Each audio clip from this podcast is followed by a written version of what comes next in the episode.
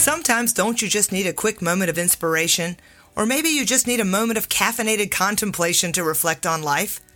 That's the idea behind my weekly Coffee with Nicoa espresso shots. I'll be sharing short jolts of inspiration in each clip in addition to my longer Coffee with Nicoa interview episodes.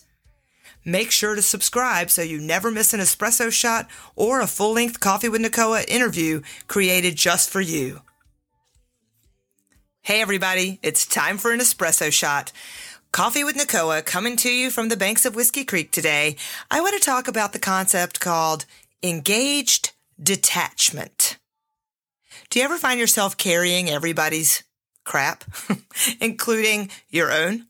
Such as, the guy down the hall that you work with who happens to have some responsibility for helping you with your project, carrying not only your area of responsibility, but carrying his as well. And oh, by the way, do you still carry your husband or your wife's expectations around some project where you know they need to do three things? So you're constantly thinking about it. You might even want to nag them to make sure they don't forget. And do you carry all of your children's responsibilities? Believe me, that would be quite tricky if I did that all the time. I have six kids. I couldn't do that if I, even if I wanted to.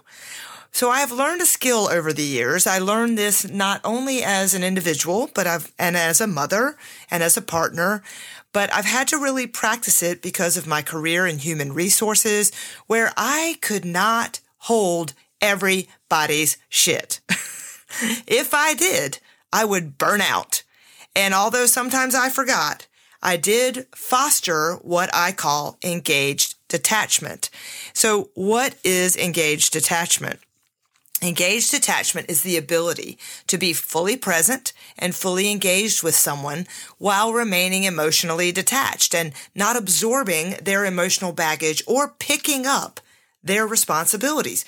It's a skill, you guys, and it involves being able to provide support, compassion, empathy, without taking on the other person's emotions or problems or being responsible for what they need to be responsible for. So let's give you an example. Maybe at work, engaged detachment can show up as active listening, acknowledging, validating a colleague's feelings, and maybe even offering support, but you're not becoming emotionally invested in whatever issue they're bringing to the table. They may bring drama to the table or frustration, but you're listening for the facts, you're validating them, but you're keeping a boundary. So if a coworker is struggling with a difficult project, you could offer your assistance and support while remaining focused on your own responsibilities and not allowing their stress or anxiety to impact your work. How do you do that? You've literally have to practice thinking about what matters most to you first and then showing them that compassion and at the same time keeping them at arm's length. Mm, that's really a key for me. Keeping the other person at arm's length or their shit, their stuff. Maybe at home, it's a little different. Engaged detachment can show up in relationships with family or friends by being able to provide that emotional support and understanding without taking on the burden. So, have you ever avoided a phone call, you know, negative Ned, your uncle negative Ned is calling and you're like, I'm not picking that up because sometimes that emotion and that energy is just too much. And you may have a challenge not trying to solve it, fix it, help him totally create responsibility with that, with negative Ned and taking it on for yourself.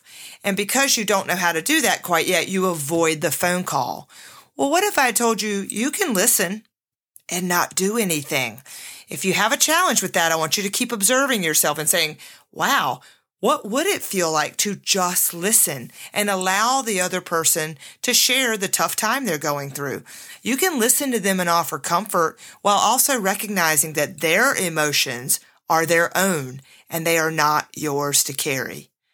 On a side note, this is really difficult for me. Many, many, many, many examples, not only with my partner, but with my children, where I have a tendency to want to fix it. So I practice a lot of engaged detachment, learning how to simply create a safe space to listen and hear how they're feeling. One tip might be to ask them, do you need me to just listen? Or do you want me to help you co-create a solution? Do you want me to solve it? Are you asking me to do something with this information? Now, here's another tip. And I highlight this during the at home examples because you may not have the emotional capacity to listen sometimes. And that gives you an opportunity to say, I understand you're going through a really hard time around that, but I just don't have the capacity right this second to listen and, and think about that. Do you think we could talk about it later? Could we talk about something different right now? Engaged detachment can enable much healthier boundaries. You get to speak your truth and share your voice while at the same time giving that love and compassion and support to the people around you, whether at work or at home.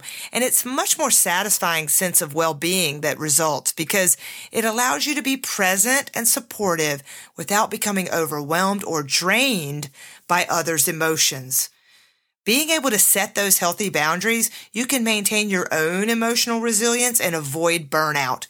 Additionally, engaged detachment can help prevent codependency in relationships, which can be detrimental to both parties. In order to really practice it though, it's just so, so important to be self-aware. Start asking yourself questions like, what do I need to do in this moment? Am I over responding when I'm not even being asked to? What would it feel like to just sit and listen? It's really important to have those effective communication skills, but you've got to start with the dialogue with yourself. That's how I had to learn it. And I also tapped into how I felt in my body. And I'm still working on this now.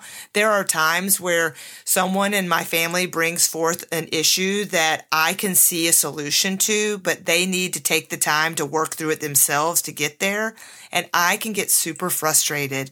And the one, one way I know that I am out of line and out of coherence and not uh, practicing engaged detachment is that my body gets really tense and anxious.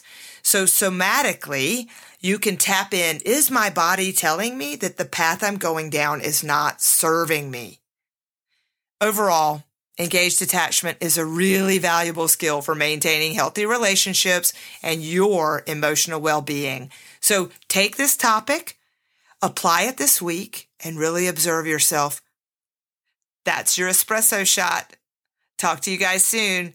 Thanks for subscribing to Coffee with Nicoa. Make sure to subscribe so you never miss an espresso shot or a full length Coffee with Nicoa interview created just for you.